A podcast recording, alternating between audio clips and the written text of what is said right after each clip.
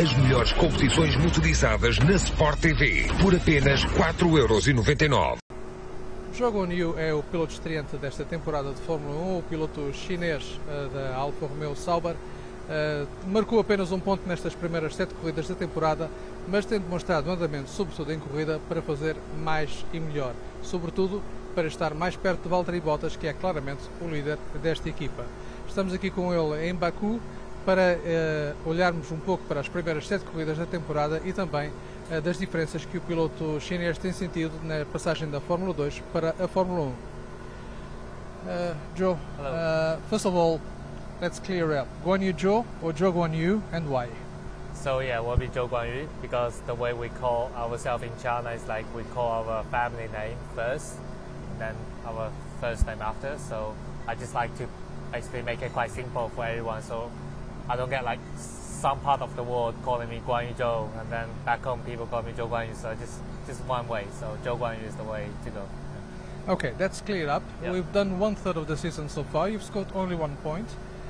You've been 11th uh, a couple of times. How do you summarize your first third of a season in a Formula One? Yeah, I think it's been up and downs. Of course, like the very first few races, it's been pretty smooth for me. So I, obviously, I expect more challenge, and uh, there was a lot of challenge for me, but I was able to adapting quite well into it. So I was kind of like can be, you know, getting already straight away into the performance of the car, the results I want to show. So that was good. And obviously from Imola, we had three races, like kind of three DNFs, which is a little bit a big downside also in terms of just for my feeling, just because, uh, you know, in Miami or Imola, I feel like we have a very good potential and uh, with the reliability issues, so pull us back. But I think that is, you know, a kind of way of sports. Obviously, it's hurting me a little bit, but also I'm fully acceptable of that because of the new era of F1 and also, you know, from F2 you don't get too much of issues. So that happens in F1 quite often for every team. So that's just normal. But yeah, a bit unlucky on that. And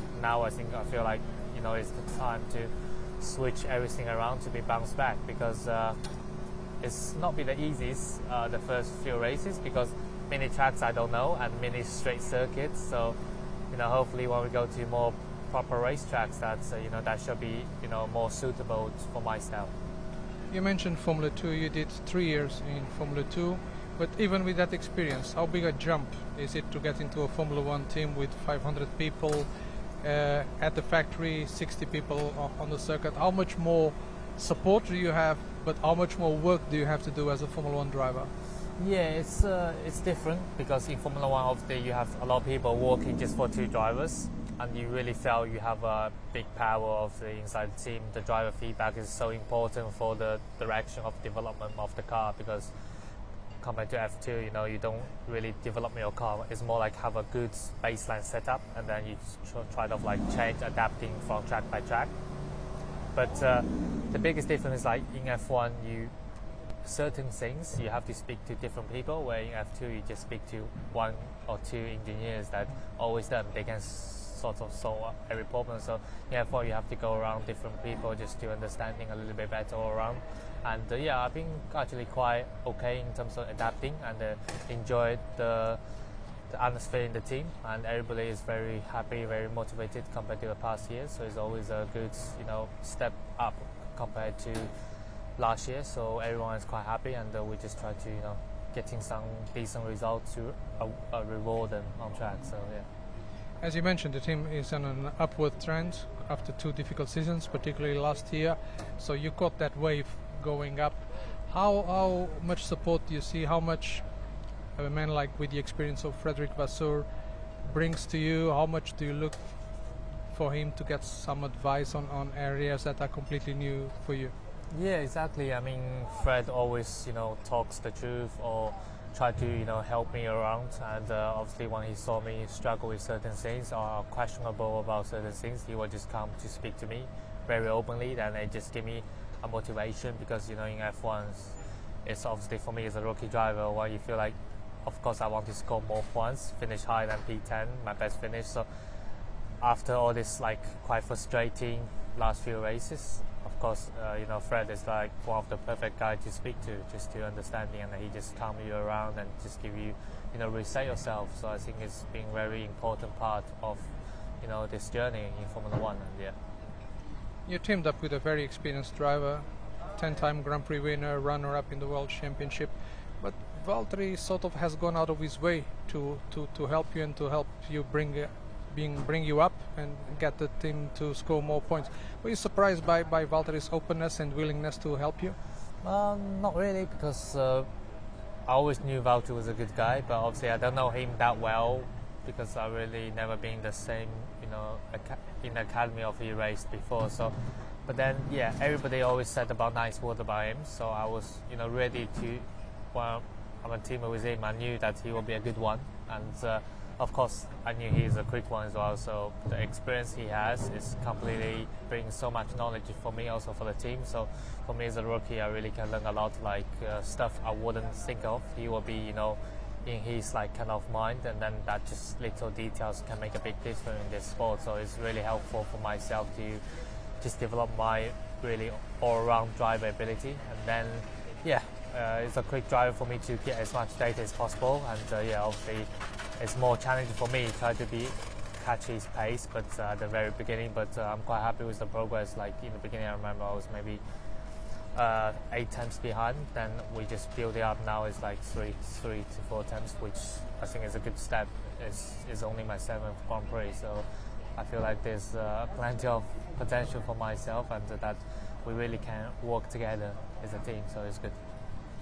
One area where you seem to have been struggling a little bit is uh, starts, first lap. In Bahrain, in Jeddah, and also in Barcelona, you lost a lot of positions. You were basically dead last after two corners. Have you got on top of that? Do you understand what happened in all these three occasions? Yeah, I mean, Bahrain kind of and Jeddah is a different issue. Like, uh, yeah, the start wasn't obviously wasn't great, but uh, the issue was the anti-stall. If you heard that like since then, I said uh, it was fixed, which I never had anti-stall even in Monaco when I went quite deep some few times. I was able to understand it, and also as a team, we was able to fix uh, the problem on the throttle in first gear, so that was good. And then yeah, in terms of start procedures, a whole completely different strategy or the way procedure compared to F2. Like I think we maybe was lack a little bit of information from myself just to understand exactly how the system works and yeah, I can tell you it's just a different world to start. It's even more than driving, like uh, the way you hear the engine, hear the wheel spin, the way you have to approach in as quick as possible. It's just a whole different story. But uh, yeah, I mean, recently we kind of was in the right way of development that, but also myself, I feel like you know now it's time to you know get everything right. We try to figure out the best construction for myself because you know everybody have their own preference. So yeah one of your goals in the beginning of the season was to get into Q2, and you got that done immediately in Bahrain, as well as scoring a point. But quite often you've been quicker in Q1 than in Q2. Are you trying too hard in Q2 or overdriving a little bit to try and get to Q3? Uh, I would say it's a little bit lack. So we've been off a little bit sometimes with the uh, just the way we send the car out for Q2. Q2. Also a bit unlucky as well. And uh, yeah, like for example, Imola, it was uh, kind of like quite low temperature, so lap two was always better. So for myself, I didn't push everything, but then I think other drivers they have experience, they just want to push, and then you know something might happen. So Sainz had the red flag, which that was just a case of my experience, my mistake. But then in Barcelona, I think, yeah, as a team we didn't get it right because we was looking good. But then after two sets, we expect more people to go three sets, you know. But then often did two sets, so we were safe. But we was actually thinking more people will go for extra sets, and then we had no new tire for Q2. So the pace was good in Q2, was two times off the, the guy ahead, but with a 4-0 set. So yeah, I think it's a lack of just experience for myself. So now I feel like you know I'm more ready to make the right right course. That uh, sometimes you know I can be maybe have a little bit of my self preference rather than just following what's happening. Just because uh, as a team, you know, they always want me to be going to Q2 as the first step, and then obviously fighting for Q3. But sometimes that can just you know distracting a little bit my Q2 performance by trying too much Q1. But yeah. Uh, Obviously, we you've raced here in, in Baku, not in Montreal, but after that, once we get into July, you're to go to seven circuits that you know pretty well. Once you get there to the European circuits, you don't have to learn the tracks. What's going to be the approach? Are you going to change the approach? Are you going to be more aggressive from the start of FP1?